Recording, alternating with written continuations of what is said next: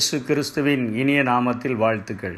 ரோமர் பன்னிரெண்டாம் அதிகாரம் ஒன்றாம் வசனத்திலிருந்து எட்டாம் வசனம் வரை ரோமாபுரிக்கு பவுல் எழுதின சம்பவத்தை நாம் பார்த்தோம் என்று சொன்னால் முதல் வசனத்திலே பரிசுத்தமும் தேவனுக்கு பிரியமுமான ஜீவ பலியாக நம்முடைய சரீரத்தினுடைய அவயவங்களை நாம் ஒப்பு கொடுக்க வேண்டும்.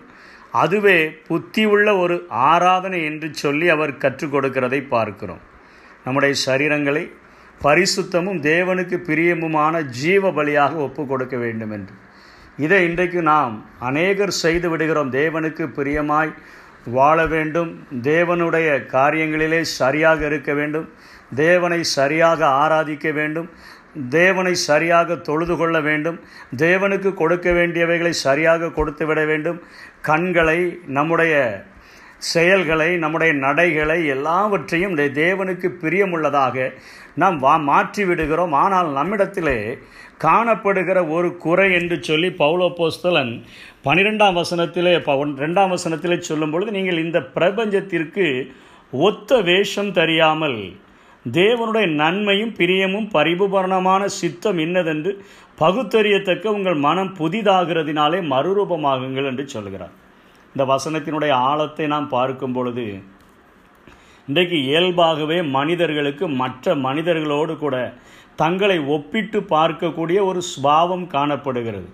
அவர்களுடைய வருமானத்தோடு கூட ஒப்பிடுகிற காரியங்கள் அவர்களுடைய ஆடைகளோடு ஒப்பிடக்கூடிய காரியங்கள் அல்லது அவர்கள் வைத்திருக்கிற பொருள்களோடு கூட ஒப்பிடக்கூடிய காரியங்கள் அல்லது அவர்களுடைய சமுதாயத்தில் அவர்களுக்கு கிடைக்கிற அந்த மரியாதையோடு கூட ஒப்பிடப்படுகிற காரியங்கள் அவர்களுக்கு என்ன மரியாதை கிடைக்கிறது எனக்கு என்ன மரியாதை கிடைக்கிறது அவருக்கு என்ன வருமானம் கிடைக்கிறது எனக்கு என்ன வருமானம் கிடைக்கிறது அவர் ஏன் இந்த காரியத்தில் இப்படி செய்கிறார் எனக்கு ஏன் இப்படி நடக்கிறது இப்படி என்று சொல்லி ஒவ்வொரு காரியத்தையும் நாம் ஒப்பிட்டு ஒப்பிட்டு பார்த்து சில நேரங்களில் அவர்கள் செய்கிற அதே காரியத்தை போல நாம் செய்ய வேண்டும் என்று சொல்லி முயற்சி எடுக்கிறவர்களாக மாறிவிடுகிறோம்.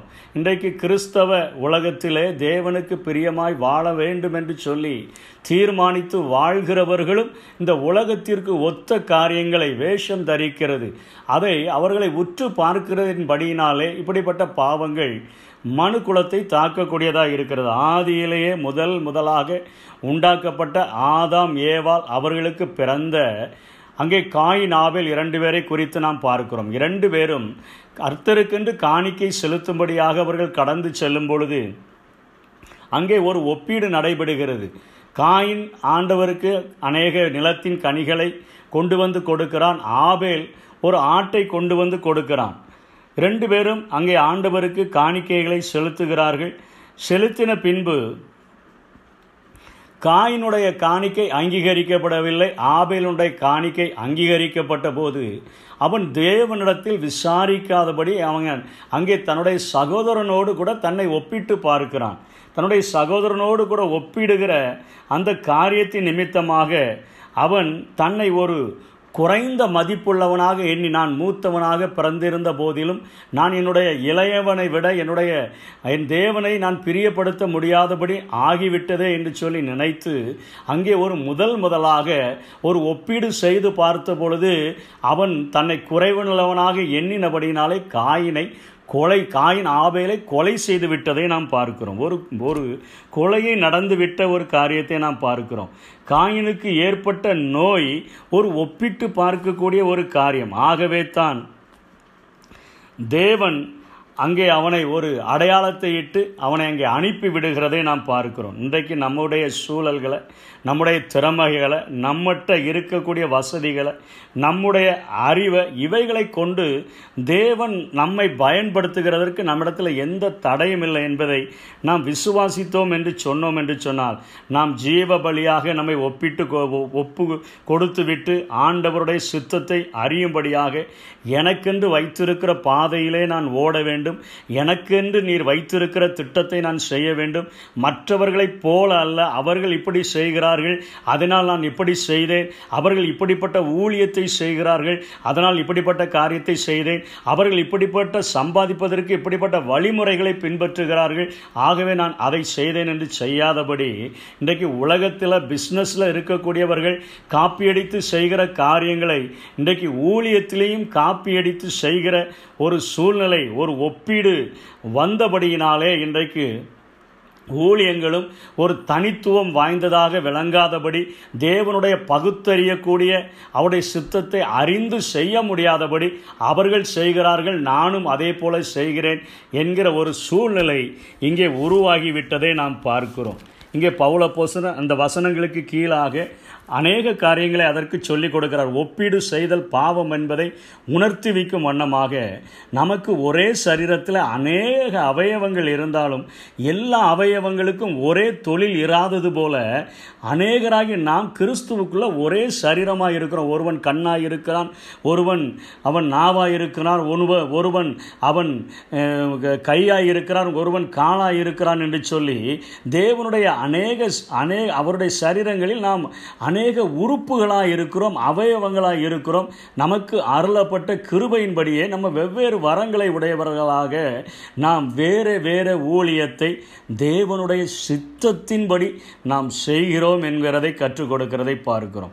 ஊழியம் செய்கிறவன் ஊழியத்திலும் போதிக்கிறவன் போதிக்கிறதிலும் புத்தி சொல்லுகிறவன் புத்தி சொல்லுகிறதிலும் தரித்திருக்க கடவன் பகிர்ந்து கொடுக்கிறவன் வஞ்சனை இல்லாமல் கொடுக்க கடவன் முதலாளியானவன் ஜாக்கிரதையாக இருக்க கடவன் இரக்கம் செய்கிறவன் உற்சாகத்துடனே செய்ய கடவன் என்று சொல்லி அங்கே ஒப்பீடு இல்லாத தனித்துவம் வாய்ந்த ஒவ்வொரு மனிதனுக்கும் ஆண்டவர் தனித்துவத்தை கொடுத்திருக்கிறார். அதை தேவனுடைய சித்தத்தை அந் பகுத்தறியக்கூடிய அந்த தன்மையை நம்முடைய மனம் புதிதாகிறதுனாலே ஒவ்வொரு நாளும் ஆண்டவுடைய சமூகத்தில் அவருடைய மகிமையை கண்ணாடியிலே காண்கிறது போல கண்டு ஆவியாக இருக்கிற அந்த சாயலாகத்தானே நாம் ஒவ்வொரு நாளும் மறுரூபம் அடையும் பொழுது இந்த உலகத்தில் என் ஆண்டவர் என்னை எதற்காக வைத்திருக்கிறார்? என்னை எதற்காக தெரிந்து கொண்டார்? என்னை கொண்டு என்ன செய்ய விரும்புகிறார் என்கிற சித்தத்தை நாம் தெரிந்து கொண்டோம் என்று சொன்னால் நம்மை குறித்து தேவன் வைத்திருக்கிற சித்தத்தின்படி திட்டத்தின்படி நாம் ஓடும் பொழுது மற்றவர்களைப் போல அல்லாதபடி